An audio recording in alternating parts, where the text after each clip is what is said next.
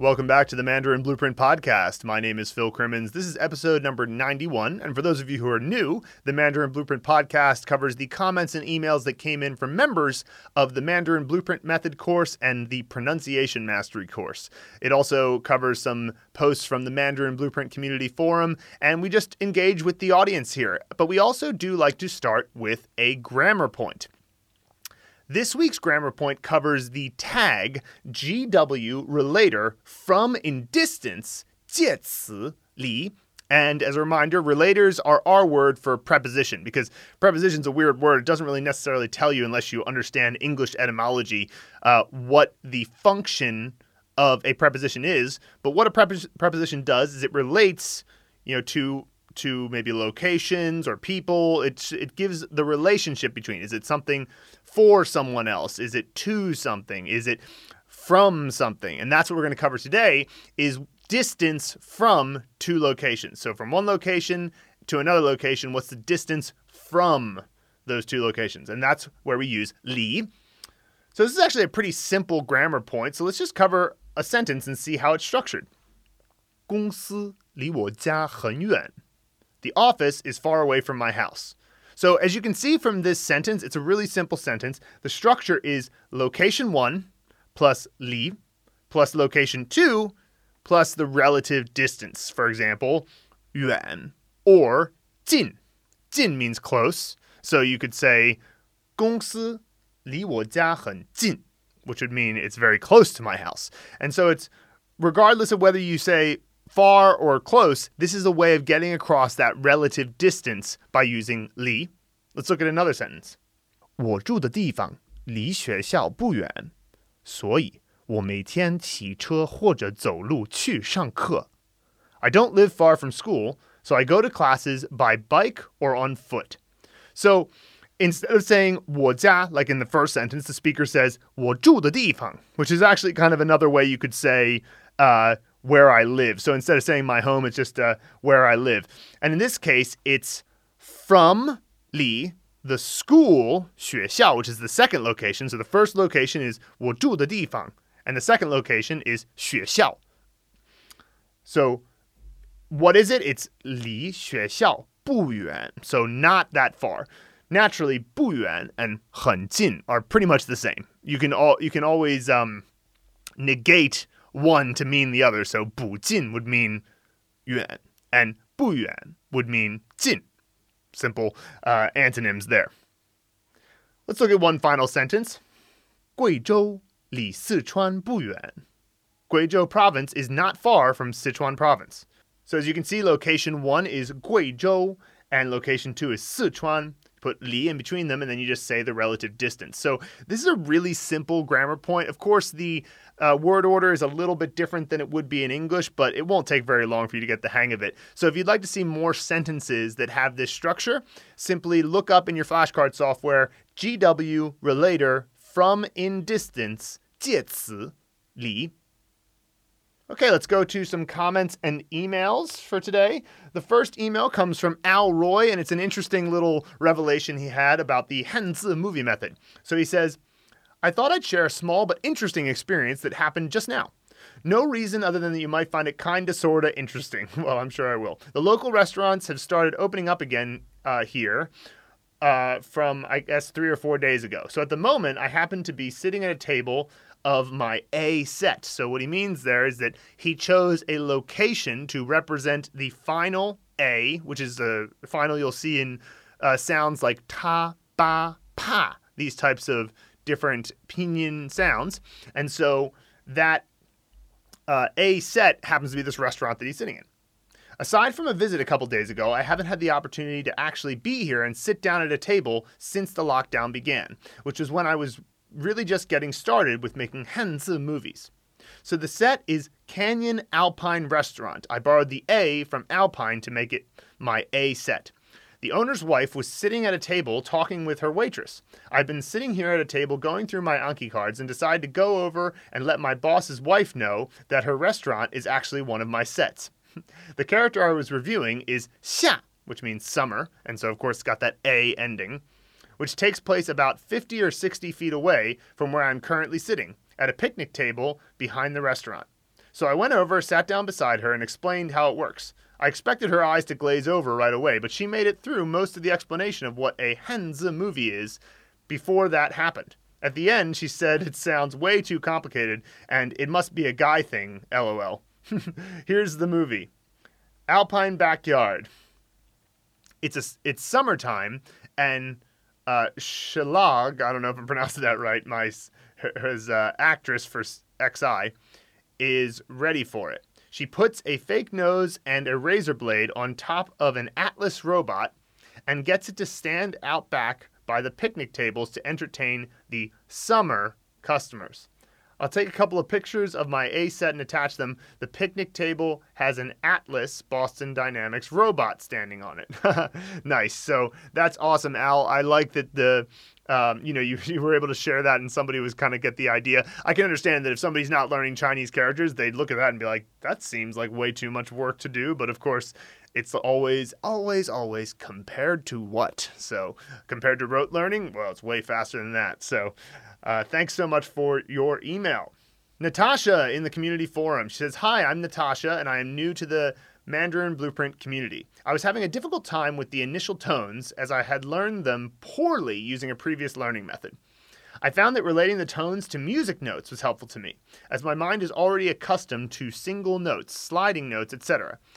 To break it down even further, I use the sliding tone for do and sol for the second tone, and sol to la to do for the fourth tone. So what she's referring to is solfege, which is like for singing, you know, do re mi fa sol la ti do, do mi sol mi do, right? So um, has anyone else used this method with any success, and is there any possibility of incorporating it into the pronunciation portion of the Mandarin Blueprint as an alternate learning method? Well, I did learn some solfege when I was in uh, music school at Temple University years ago, and um, I never considered using that to help with tones, but certainly um, if you just say uh, do re mi do, that's first tone. Do, just a, a single note, maybe do re mi mi mi ah ta ba. Sure, that could be a um, first tone there, but I never considered it for the other tones, especially because of the sliding sliding tones are kind of quite hard to do in my opinion in in uh, music. So in singing,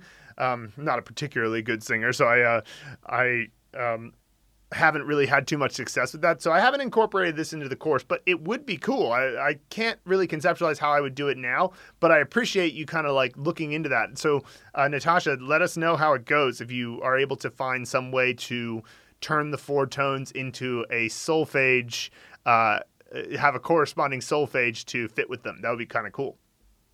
Irene Ong in the community forum. She says, I've completed to level four and feel anxious as to how I'm going to remember the Chinese characters learned so far, more so with harder ones in future lessons. The Mandarin Blueprint method is based on pinyin to set a movie to remember the character. Can you advise how to recognize the Chinese characters without the pinyin?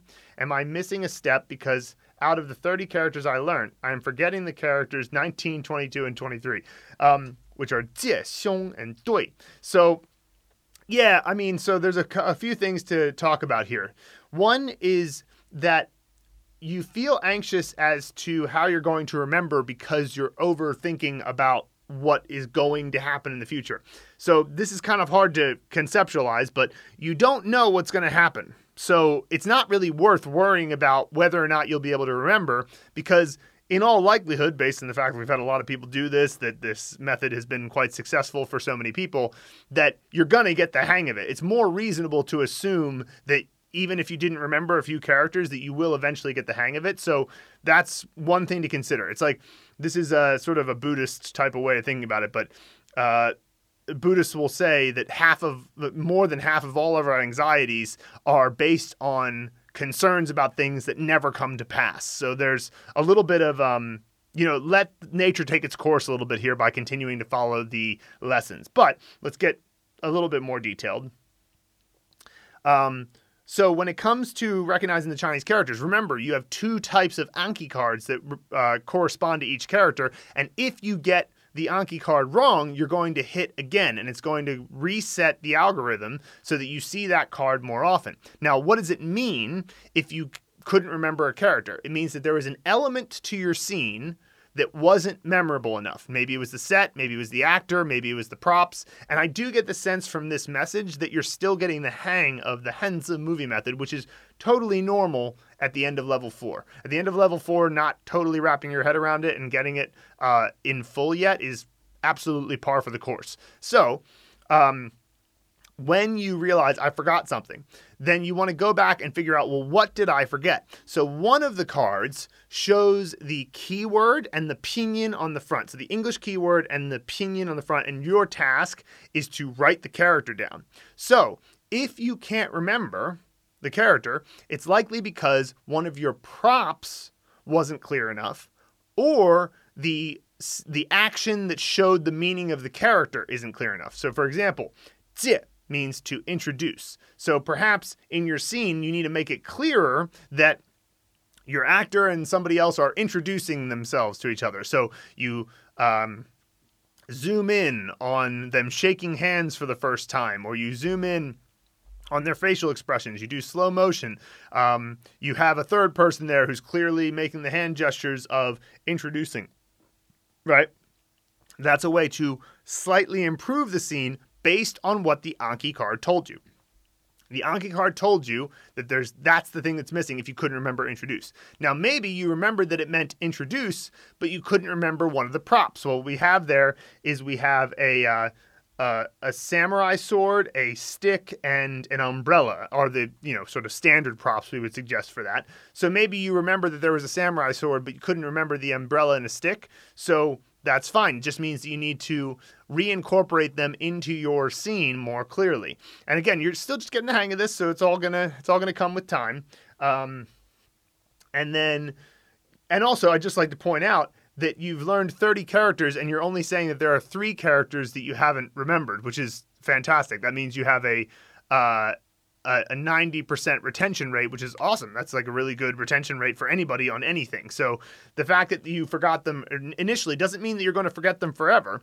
And then also remember that as you continue forward, you're going to expand your context. So at the moment, you're covering uh, just characters. That's all that happens in phase one. But eventually, you're going to have words, and eventually, you're going to have sentences, which means that you have more layers by which to memorize the characters. So the characters alone is one way, and the Hanzi movie method is a highly effective way to remember individual characters. Heck, you've got a 90% retention rate already.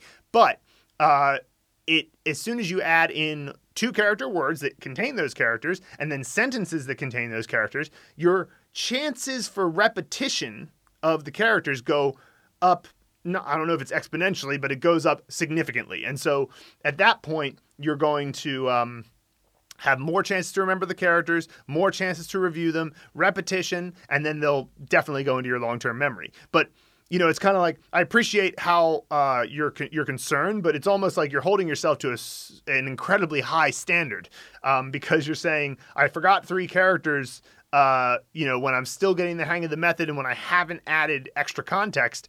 So your concern is, um, you know, I mean, in a way, I like how high a standard you're holding yourself to, but there's no need. There's no need. You're going to get the hang of this in no time. So thank you for this post. It is actually interesting to go through that and consider all those different angles. Thanks, Irene. Next, we have Eleanor Todd in the community forum. She says, Hi, folks. I'm working on level 13 and having a great time. I have two questions.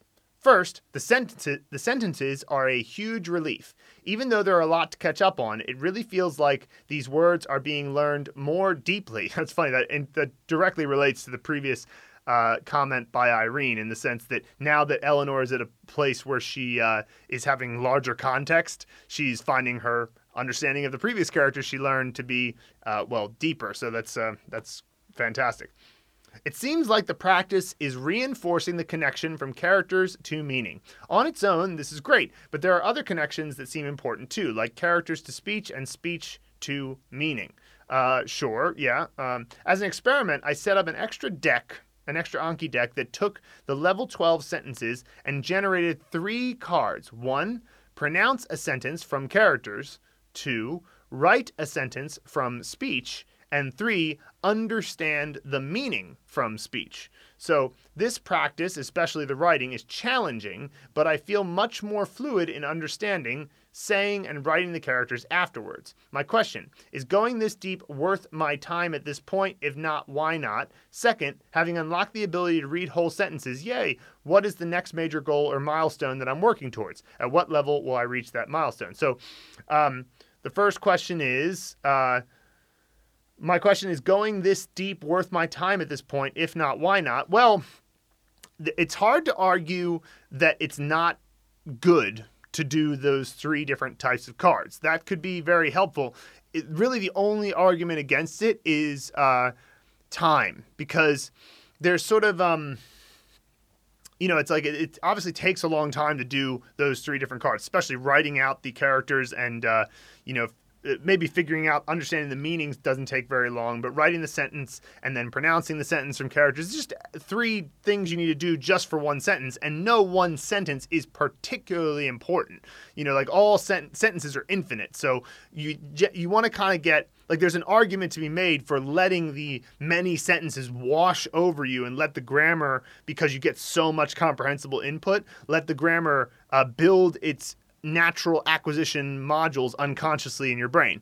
Uh, and if you do too much conscious attention towards each sentence, you're kind of missing out on that like meta win of having loads and loads of sentences. So you're going to read fewer sentences if you have to spend so much time on these three different types of cards. That said, um, I think the best compromise on this would be to just do this for some sentences. Like, do it for sentences that you like for some reason. Who knows why you like a sentence? It's not really something that you have to question too much. But if you find that you're uh, going through the course and you go, oh, this sentence is cool, then maybe make the three cards out of that particular sentence. But doing it for every sentence would probably be um, prohibitive, prohibitively time consuming in terms of your overall goal, which is to uh, get enough uh, input so that you can acquire Chinese. You know, the the amount of sentences you need to see are it's they're quite a lot. So, you know, you got to get faster and faster at reading so that you can get more and more sentences in each day and then reach your goal of actual acquisition through loads of comprehensible input. Now, that kind of relates to the second point here, which is that uh, what is the next major goal or milestone that I'm working towards? At what level will I reach that milestone?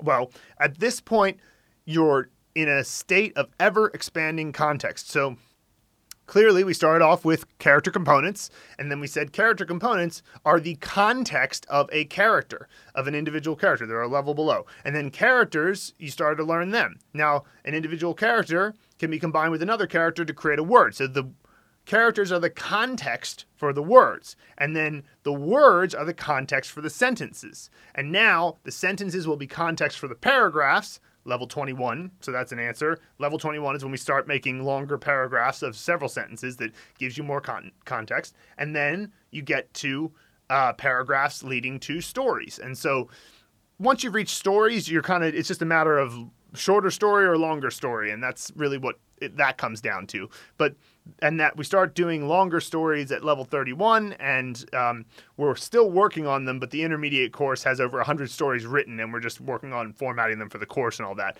um, but this is just to say that at this point your only goal is to keep expanding your context so that you have greater and greater uh, connections to the meaning of words, characters, character components, sentences, grammar structures. Like the larger your context is, the more that stuff naturally becomes acquired. So um, at this point in phase three, just focus on the sentence level. There's no need to rush. And then by the time you get to level 21, we'll start introducing, I think the first one's actually in level 22, but it's phase four of the course where we start introducing. Uh, longer form content where you'll see the sentences first in your sentence flashcards and then we'll uh, turn that into a longer form paragraph later. And that, of course, gives you uh, uh, an even longer, even larger context by which to understand what you're reading day to day. So hopefully that's a, a clear answer for you, Eleanor. Next, we have Simon Meller in the community forum. He says, Hey, legends. My name is Simon. I've been on the course since mid February and just hit lucky level 13 this morning. I'd like to introduce myself, but also share a few thoughts on the MB course so far. As I understand it, part of the Mandarin Blueprint philosophy is putting faith in learning persistence efficiently and effectively, um, and exposure to the language. Uh, So basically, yeah, yeah. MB philosophy is putting faith in learning, persistence, and exposure to language. Knowing you will acquire Mandarin Chinese naturally in time. Just like a kid, you don't try to learn language, it just happens in your surroundings. Before I began, I set no time limit on how quickly I wanted to become quote unquote fluent. And the reward from this is I have felt no pressure and instead found studying both really interesting and enjoyable. Regarding the learning uh, content slash method, in my opinion, so far the Mandarin Blueprint team have nailed it. So uh, I just uh, there's more here, but I just wanted to comment on the fact that there's this there's sort of counterintuitive truth about reaching fluency, which is that in order to acquire language, you must be relaxed. And if you feel stressed about how quickly you're going to learn, that can be counterproductive. Now, obviously, there's a, a, possibility of remaining relaxed while also being highly productive, but it is key to not put too much pressure on yourself. So I'm glad to hear that that's uh, how it's been going for you so far. Continuing. Also, this is the first time I've paid for an online course. With my abacus, I worked out that if I was to study with MB for three years, the cost would be just over would be just over one thousand dollars. Compare that to the tens of thousands it would cost to go to uni.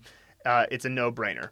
Not to mention the lack of exams and fear of failure. How can you fail if you don't have a time limit? Exactly. Some reminders I give myself on the weekly.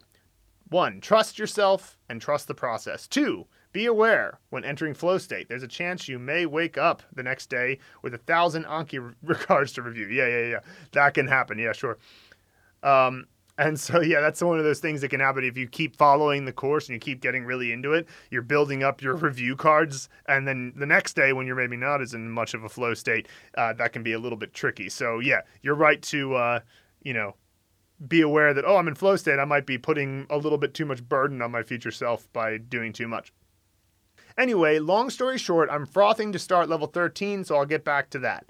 Big love to the whole Mandarin Blueprint team. 谢谢您. Simon. P.S. Two questions. What is the background music for the video here? Which I sent him.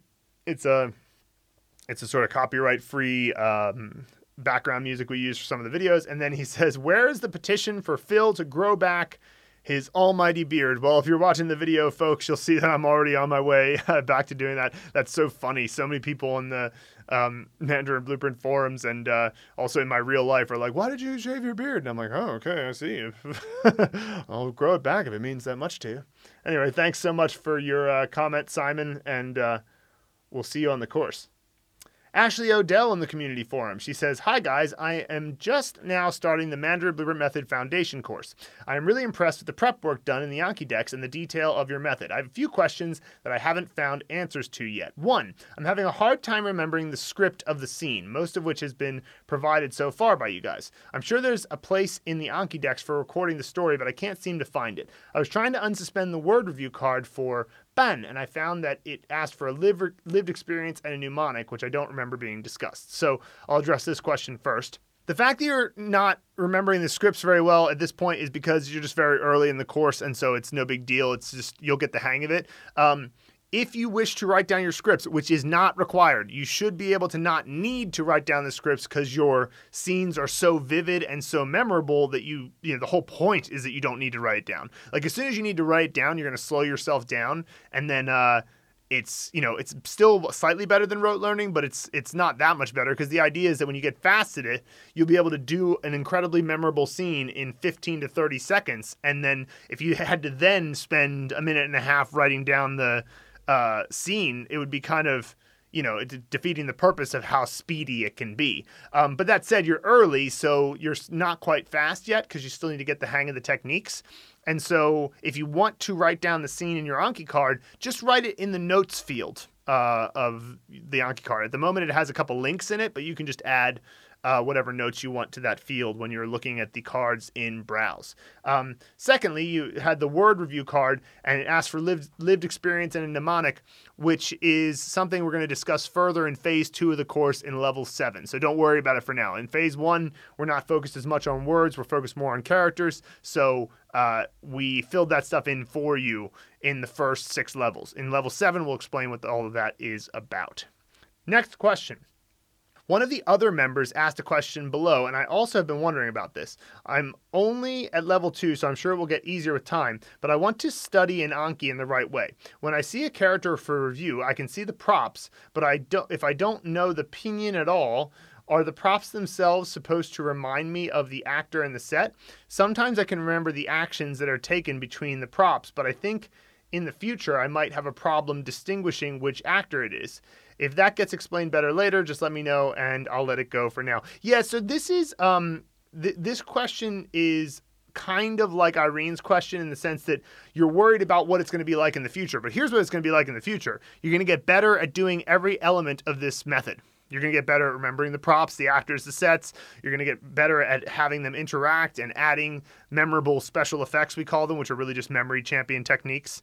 And, um, you know, you're at level two, which is very early, and you know, so of course, yeah, you're going to see Anki and you're going to forget certain things, but that's just that all that is is just being new to the method. So for now, I would say that you're going to get a better sense of it. Of course, you can read the uh, actor sets, props, scripts, special effects documents that are available in the sidebar of the course uh, if you want to get some more theory behind it, but I'm sure you're going to get it in no time. So the final thing Ashley says here is otherwise, I'm so thankful for you guys. I just wish you could do this for other languages as well. Uh, you know, maybe someday, but we're going to stick with the Mandarin for the time being. Next, Natalia Kovalenko on Make a Movie for Young.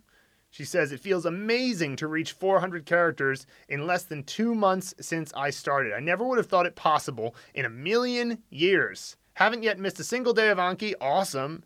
I don't think I've ever been so completely absorbed in anything in my life, not in decades anyway. My family is worried about my mental health. Yeah, I think that anything where you are becoming great at something, which is definitely the path that you're on at the moment, uh, people around you will sometimes find it a little bit strange. And to some degree, it's like, it's a little bit of like, you know, they, they haven't necessarily, it's either that they're not at the moment passionate about something or they just are they've forgotten what it's like to be passionate about something, but you're doing fantastically. And yet, 400 characters in two months is really, really well, Re- really, really good. So, um, well done, Natalia, and uh, Dayo. Next, Yasmin ooh, Gwendozi, Gwenduzi on Time to Get Real About Sentences.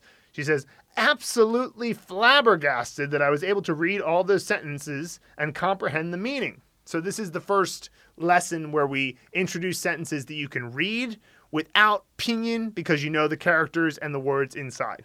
The only one I got confused with was 我的电话卡了 because I didn't know 卡 also had the meaning uh, for slow processing. Yeah, we I think we put it in there as as a top down word, but yeah, 卡 can mean card, uh, like your credit card or something like that, but it can also mean uh, to to like if internet's going slowly or uh, your phone is moving slowly, it ka uh, it's all slow. Uh, let's see here. Continuing.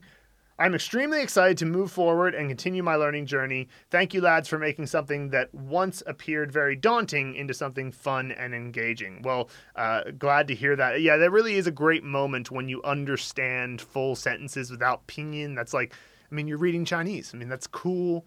Anybody in there, um, you know, who's who's grown up and been to a Chinatown or been to a Chinese restaurant and seen those characters and thought, "Whoa, that's a they they read that, you know, now you can too." So that's pretty pretty awesome. Next, um Sai on You Did It. So Sai actually won the Mandarin Blueprint Challenge uh, about a year and a half ago, I think it was, um, where he learned uh, 105 characters in two days, which was pretty awesome. And so he says, This is in the pronunciation mastery course where he got to the end. He said, Thank you so much, Phil and Luke. I really enjoyed the pronunciation course from Mandarin Blueprint. I have a problem with my pronunciation, and this course really helped me a lot. I really love the way you teach, and I cannot stop watching your lectures. I will start learning the Chinese characters and try to get to the next level. By the end of 2020, I promise to speak Chinese. Thank you again for giving me this opportunity. Well, uh, you know, Sai, we are putting forward a path for you, but you're the one who's walking it. So well done. And, um, you know, thank you, of course, for leaving that uh, stellar review. We appreciate it.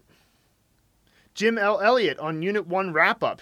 So far, so good. Just learning about the color coding on Pleco was worth the price of the course.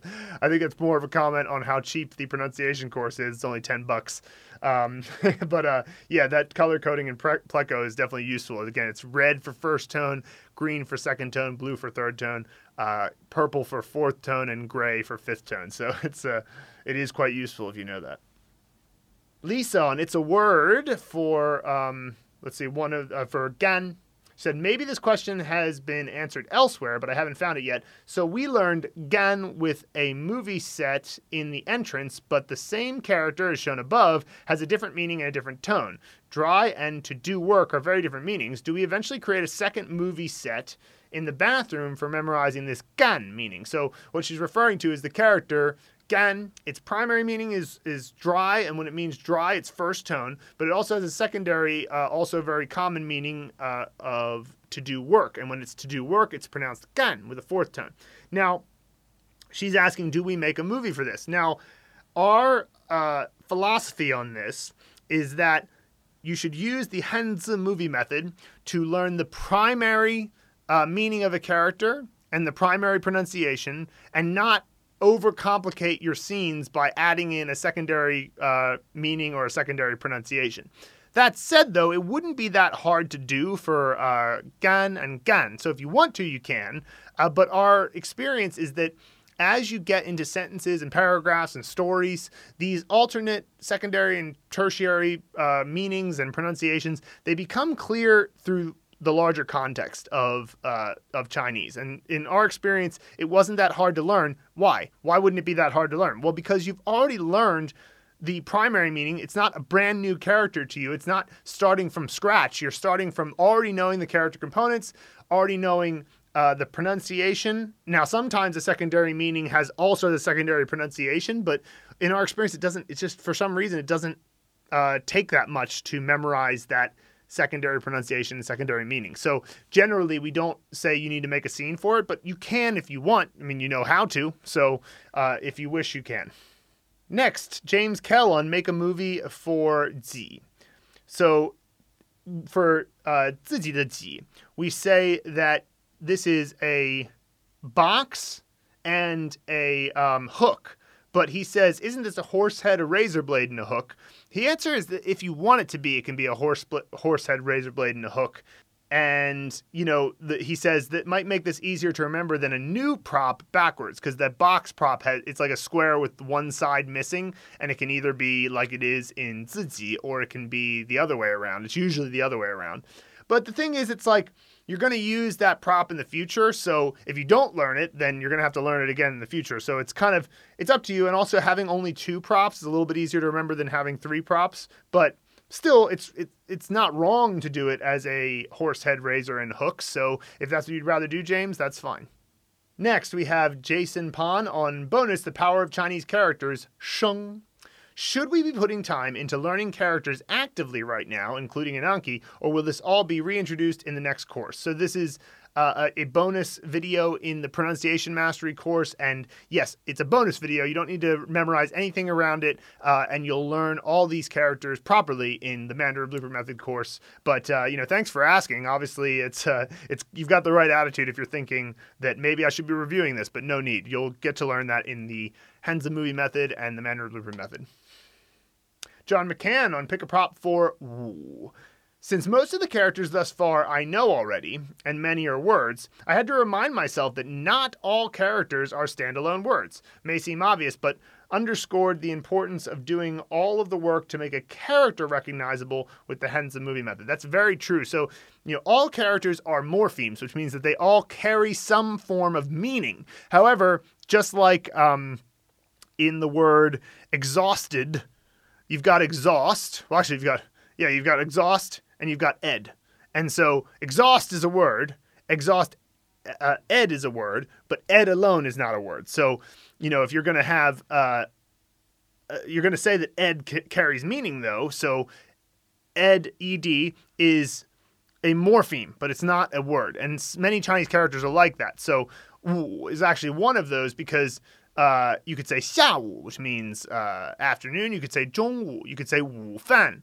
But you can't just say 午 by itself. You need to add something in there. And it wu basically means like midday. So shangwu means like above midday or uh, before midday, previous, like because shang can mean like shangiga can mean previous and xiaiga can mean next. So it's kind of that meaning with like shangwu means late morning, basically. You're approaching noon, but you're, you're not there yet. So you're previous to noon. And then xiawu is afternoon, you know, next from noon. So uh, that's the uh, the the characters there, and then wu fan means the fan that you eat at noon, so lunch, right? But you again, you can't just say wu by itself without another morpheme to finish it off. So that happens all the time in Chinese, and that's what John's getting at. So uh, well done there. Next, we have Simon Meller on time to get real about sentences, which is uh, the same lesson we talked about with Yasmin's uh, comment before. And he says, just like Yasmin said, mind blown. This method is doing its thing. Uh, just regarding the sentence, 早上十点半我吃了一个半面包. What makes it one and a half rather than just one half? So, 一个半面包.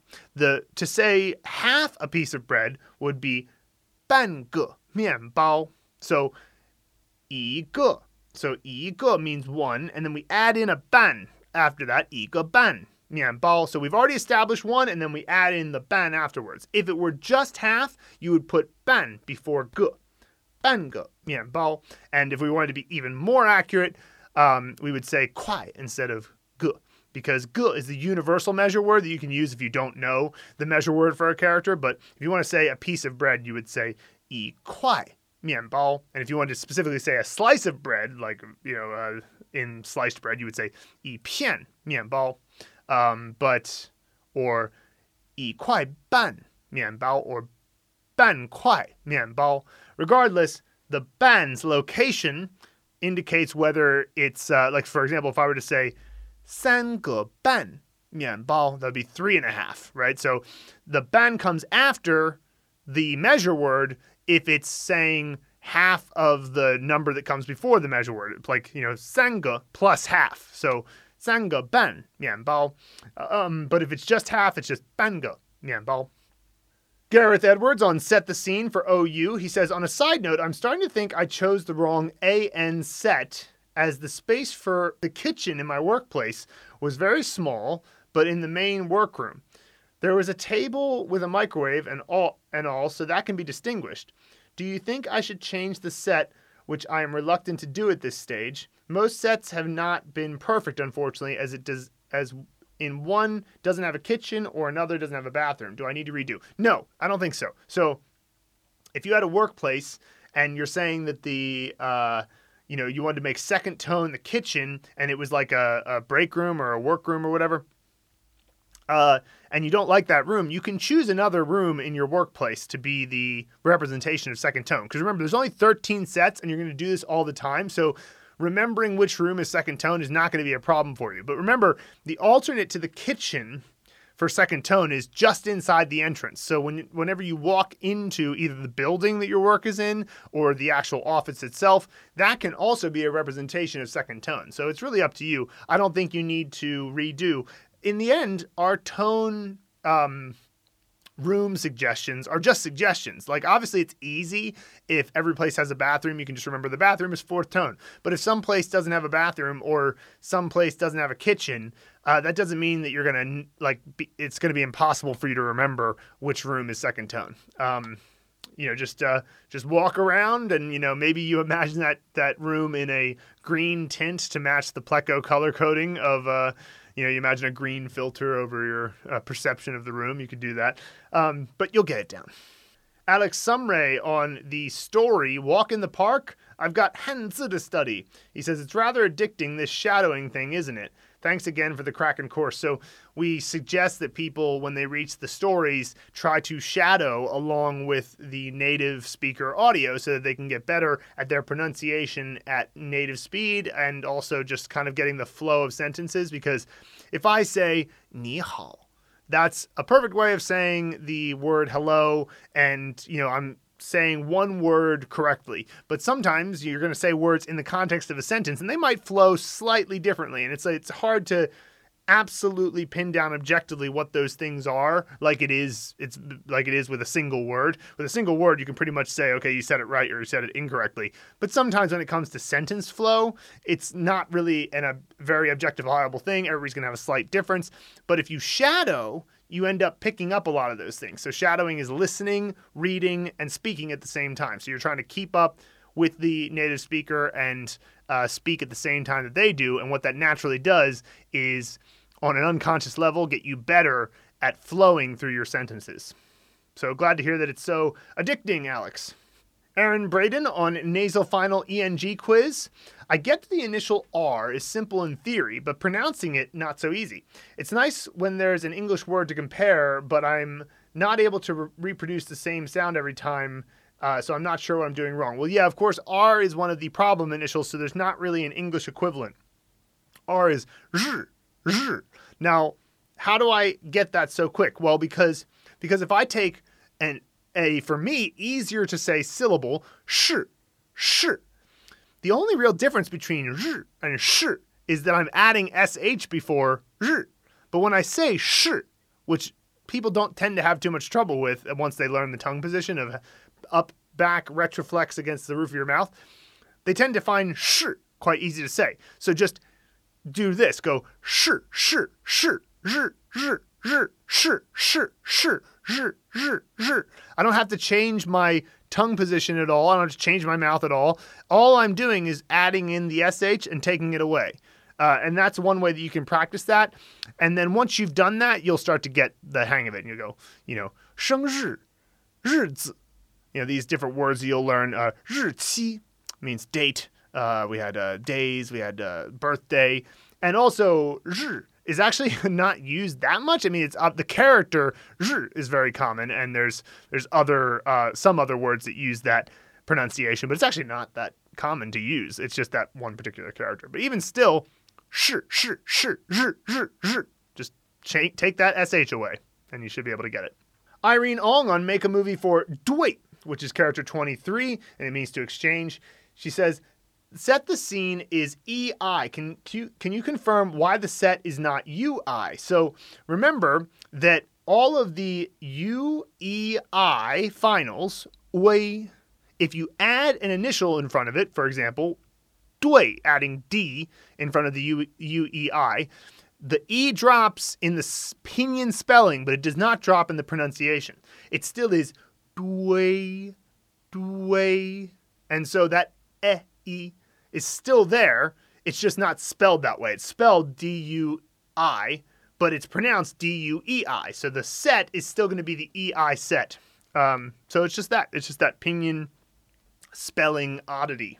Gary Gatsby on the drawbacks of having bad pronunciation. So, this little uh, podcast like lesson where Luke and I talk about what happens when you have uh, poor pronunciation. He says, Thank you for highlighting this, which I feel for me is important so I can actually focus on doing it correctly in the beginning rather than learn bad habits and realize it down the track when it will be difficult to correct. And that's exactly right. It's kind of what happened to me. I was able to correct them. You know, I, I I didn't focus enough on pronunciation at the beginning. There were some basic pronunciation things that I just never learned properly. And so as a result, I kind of uh, I just built up some bad habits that if I'm if I'm really tired, they sometimes will come back. Uh, but for the most part, I've gotten rid of them. And it, but it was a lot of work. It was a lot of practice, and you know, having to do this extra work that if I just done it right from the beginning, I would have never developed the bad habits. So you're absolutely right, Gary, and uh, you know, keep it up. You're gonna you're gonna do very well. Babes Gutierrez on Unit 1 wrap up. She says, I've been wanting to learn Mandarin for the longest time, but never had the time to do it. Now I have no excuse not to learn from learn from it. Watching these videos seems encouraging. There's a chance for me. It's never too late.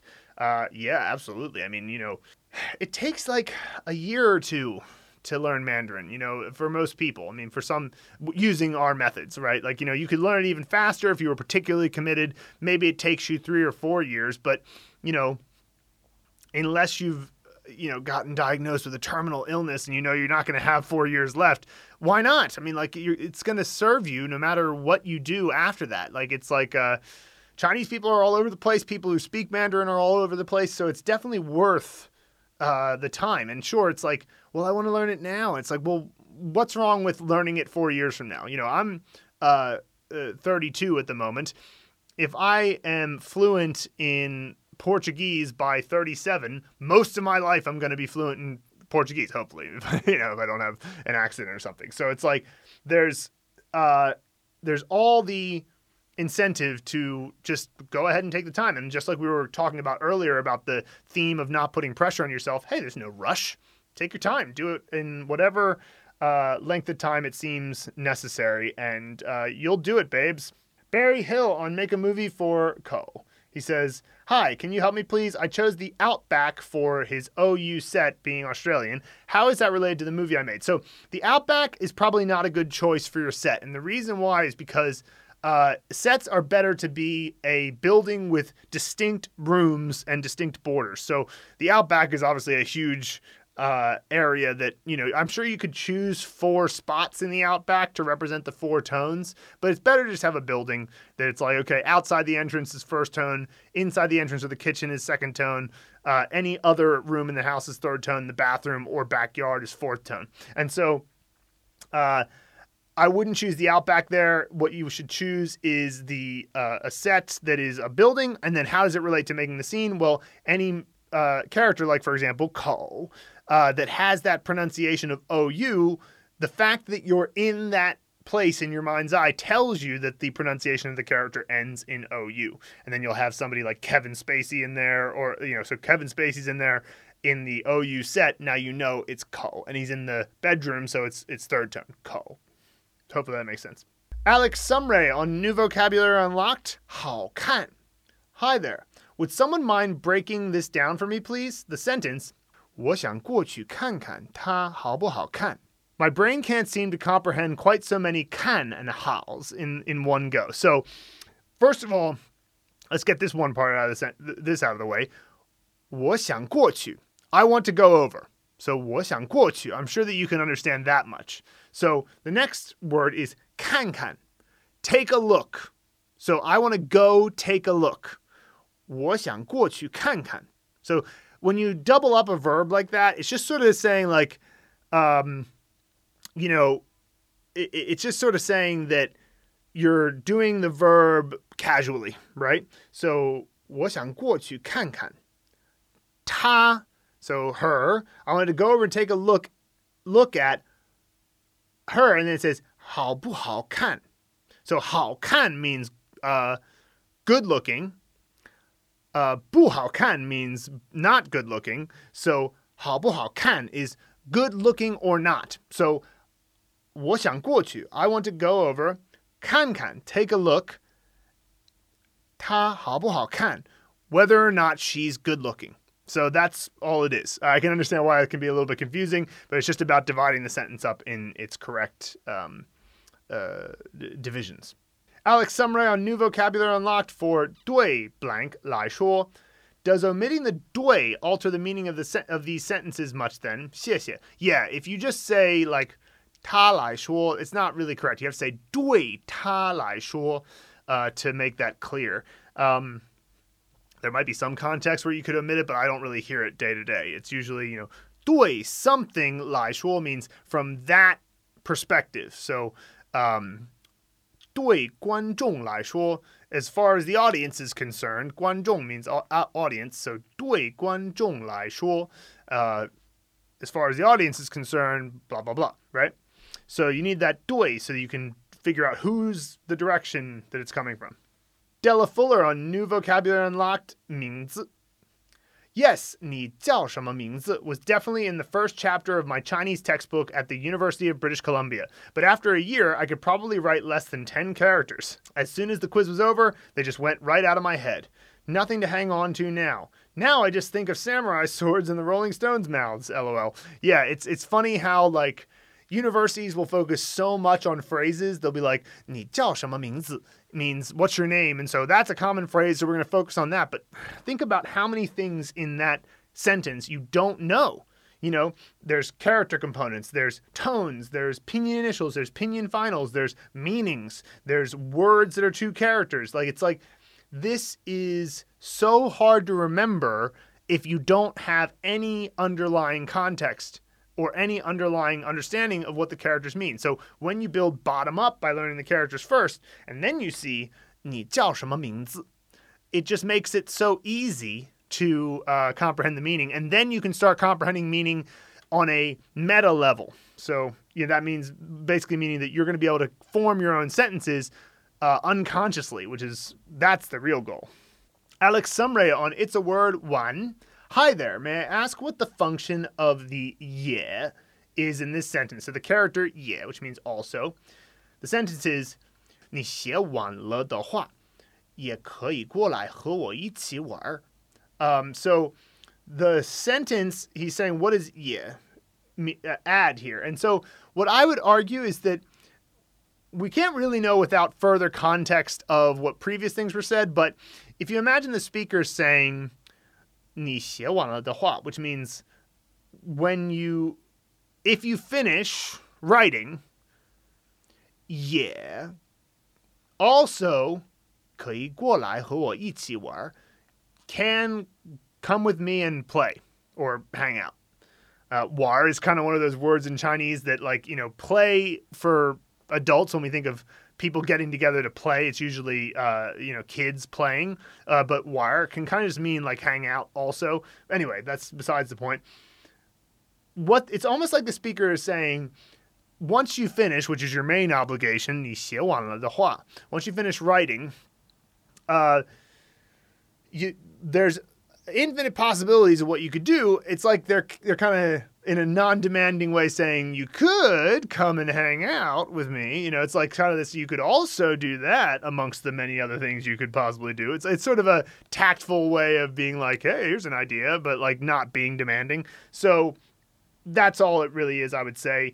Um, again, if there was further context and we knew what other sentences were leading up to it, it might make more sense to something specific. But even if it weren't specific, even if they, they just said that apropos of nothing, it's not completely out uh, out to lunch because uh, you know it's basically just making a comparison between anything they could do should they finish the writing.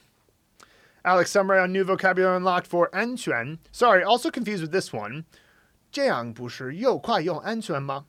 So it's like saying this appears to be again fast and again safe, 对吗? Read at once and at once. So what he's referring to is the 又快又安全. So if you want to say that uh, something is fast, you could say uh, uh, the the car is fast. So uh, 车很快. So that's just saying the car is fast. Well, what if you want to say the car is fast and safe? Well, you don't say 很快很安全 you don't really say 很 twice. What you do is you say 又快又安全. So you use 又 blank 又 when you want to say two adjectives describing the same thing. So 这样 is the initial uh, subject of the sentence. So like like this 又快又安全 it's fast and safe like this is the way you could say it. And of course, this is also a rhetorical question. 这样不是又快又安全吗? Isn't this way faster and safer? Like it's like what you would say to somebody who is maybe uh, putting forward a different idea, and you're like, wait, but isn't this way faster and safer? And that's kind of what's going on in that sentence. But yeah, yo blank yo. So yo plus adjective, yo plus adjective is basically saying two adjectives that describe one thing. So that's what that sentence is about. Alex Sumray on new vocabulary unlocked. Bao bao. So bao is treasure, and bao bao is baby. Am I reading into that etymology as beautifully as it seems? Absolutely, yeah. I always thought that was nice that they, they call a baby a treasure treasure, a bao It's quite quite nice. Next, we're going to go on to our movie scene shares for this week. So these are full mnemonic scenes that include the actors, sets, props, scripts, and special effects to memorize individual Chinese characters. And the first one we're going to start with is Della Fuller on Make a Movie for B, which is the character that kind of means an ancient spoon, but it's much more common uh, as a component in other characters. So let's uh, see what she says. Bella is in the living room of my childhood home. So there we go. We already have the pronunciation of B completely covered because uh, Bella represents the BI as a female actor. And there's no final. So it's childhood home and it's third tone. So it's in the living room. She is practicing martial arts with her hook and samurai sword. So there are two props. She is whipping them around and smashing them together so hard that they are heating up and beginning to soften. Finally, when she smashes them together one more time, they meld and become an ancient spoon. She shrugs her shoulders and uses it to eat some soup. So I like this. So the lo- the internal logic of the story is uh, is cool. You know, she's whipping them around. It's what you would be doing if you were practicing martial arts. And uh, she has two weapons, and they get so hot from the uh, moving around. I like it. This is a great scene. Um, and you know, it, it, the only minor possible thing I would say is that because at the end of the scene, it's an ancient spoon and you can't see the hook and the samurai sword anymore. It's possible you'll forget them, but what you could do is maybe just imagine that the even though it's a spoon, you can still sort of see the samurai sword and the hook as the constituent parts of the spoon, possibly. Um, so yeah, it's a great scene from Della. Next, Della Fuller on Make a Movie for B, which means to compare. We have two ancient spoons, and we're going to have her niece Bella in the living room of my childhood home. So that covers the pronunciation. She is very hungry, and a pot of her favorite soup sits in front of her on the coffee table. There are two ladles beside the pot. She picks them up and compares the two ladles, then decides to put the smaller one down and to use the larger one to scoop the delicious soup into her bowl more quickly. Uh, this is, should be fine, and the, the facial expressions will be key to make this one work. As she's looking at the two spoons, she's considering should I use this one? Let's take a closer look, and let's look at that one. And you know, she's really weighing the two, you know, and that will make it very clear that what she's doing is comparing, and that's the meaning of the character. So fantastic. Della Fuller on Make a Movie for ta, which is the pronoun for it. And we have what we have here is a roof and an ancient spoon as our props. And so her actor will be Tom Cruise. Tom Cruise is standing in front of a table outside of my daughter Olivia's apartment. So there's our pronunciation.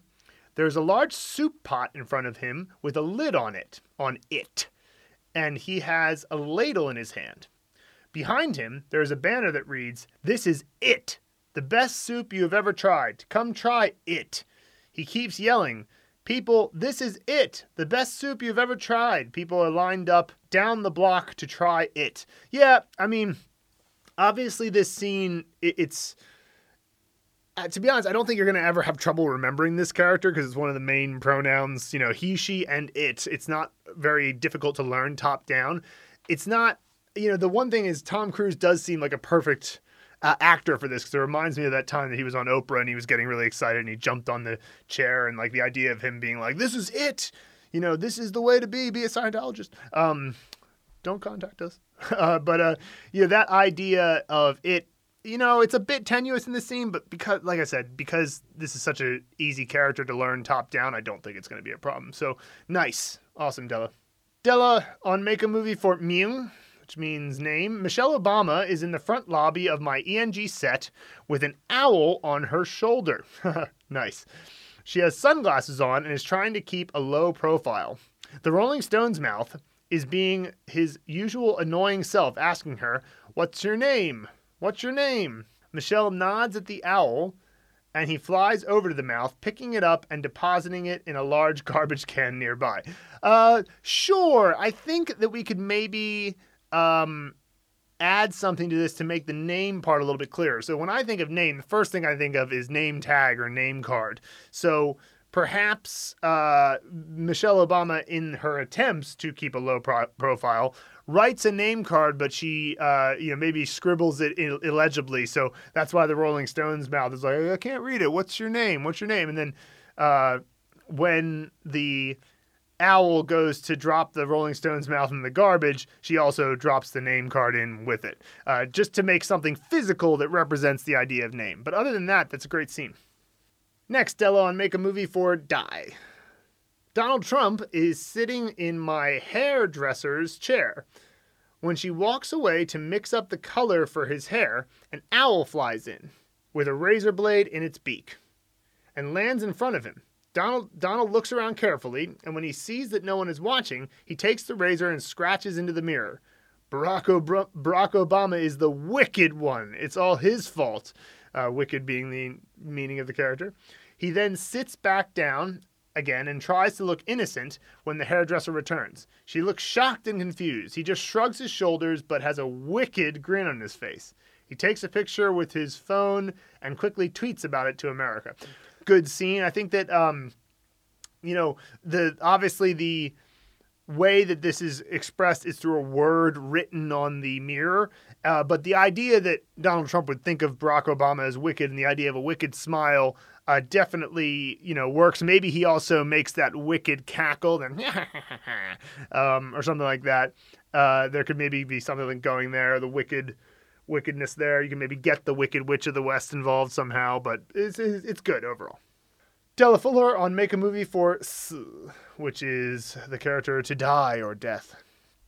Steve Martin is sitting in the living room of my childhood home. The Wicked Witch of the West is stirring a potion with her ladle, cackling away. Steve seems paralyzed, unable to move, and his eyes are wide with fear. Finally, the witch scoops up a ladle full of her noxious potion and brings it over to Steve. Time to die, she giggles and pours it into his mouth. Steve coughs, twitches a little, and then dies, slumping over sideways onto the couch. Yeah, I think that that's probably clear enough. Maybe give him those cartoony X's in his eyes that show that he's dead with his tongue hanging out and just looking rather dead uh, to make it even clearer. And uh, that should be that should be good to go. Abigail on Make a Movie for Ku, which means bitter. It can also mean like suffering. My actor is sitting in the living room of my childhood home, watching a documentary on the Sphinx while tasting a very bitter elderflower cordial made with a vintage flower. I can imagine the disgusted look on her face. So nice. So the Sphinx is the representation of ancient, uh, and so his watching the documentary on the Sphinx is good. And then the bitter elderflower cordial, and the elderflower cordial will be the um, uh, the flower uh, element, and so the disgusted look of bitter. I mean, that's that's easy enough to do. Like you can when something's very bitter, uh, uh, it's like a universal sort of uh, reaction on the face. That should be good enough. And you can also like imagine a bitter bitterness in your mouth. Like you know that's you can use mnemonics for more than just uh, visual elements. You can imagine a fake smell, or you can imagine a fake taste. You could even add that in as well. Alex Sumray on Make a Movie for T, which means to mail. My JI actress is in my childhood bathroom. She and Eleven from Stranger Things decide Eleven needs to go and fight the Demogorgon once and for all. She puts chainmail around her, followed by a helmet, which just so happens to be a cooking pan lid. That'll be the top prop. All they had, uh, all they had to uh, at hand, unfortunately. The JI actor then puts Eleven in a big envelope and labels mail to the upside down, licks the stamp, and goes off to mail the letter, and in doing so, save the world. Or at least my bathroom, as far as the scene is concerned. Uh, yeah, I like this. So 11's a representation of uh, the uh, bottom component, which means strange or weird. She's from Stranger Things, so that makes sense. The lid, the pan lid, is the upper component, and the mailing is obviously she's put into a big letter, so that's great. The only thing I would wonder about is the um, the chainmail Mm, probably won't be a problem, but the chainmail is kind of an extra prop, which might confuse you in the future. But, you know, other than that, it's pretty good. That's a great scene, actually. Della Fuller on Make a Movie for Shou, which means uh, head as in like the, I mean, it has an ancient meaning of literally head, but it could also be like the, uh, for example, the um, Shou Xiang is the prime minister, so the head of the government, or uh, um, you know, there's other examples where you'll see shou as meaning like head, as in the head of something or of an organization or something like that. Sean Connery is on the basketball court at the Oval, my community center, because he is the very enthusiastic and emotional head coach of the local basketball team, the Vikings. He wears a Viking helmet, which is the top prop, which is lucky because every time one of the players makes a mistake, Sean shakes his head and slaps his forehead, but the helmet protects him. Every time he thinks the referee makes a mistake, he holds his nose to show how little he thinks of their officiating.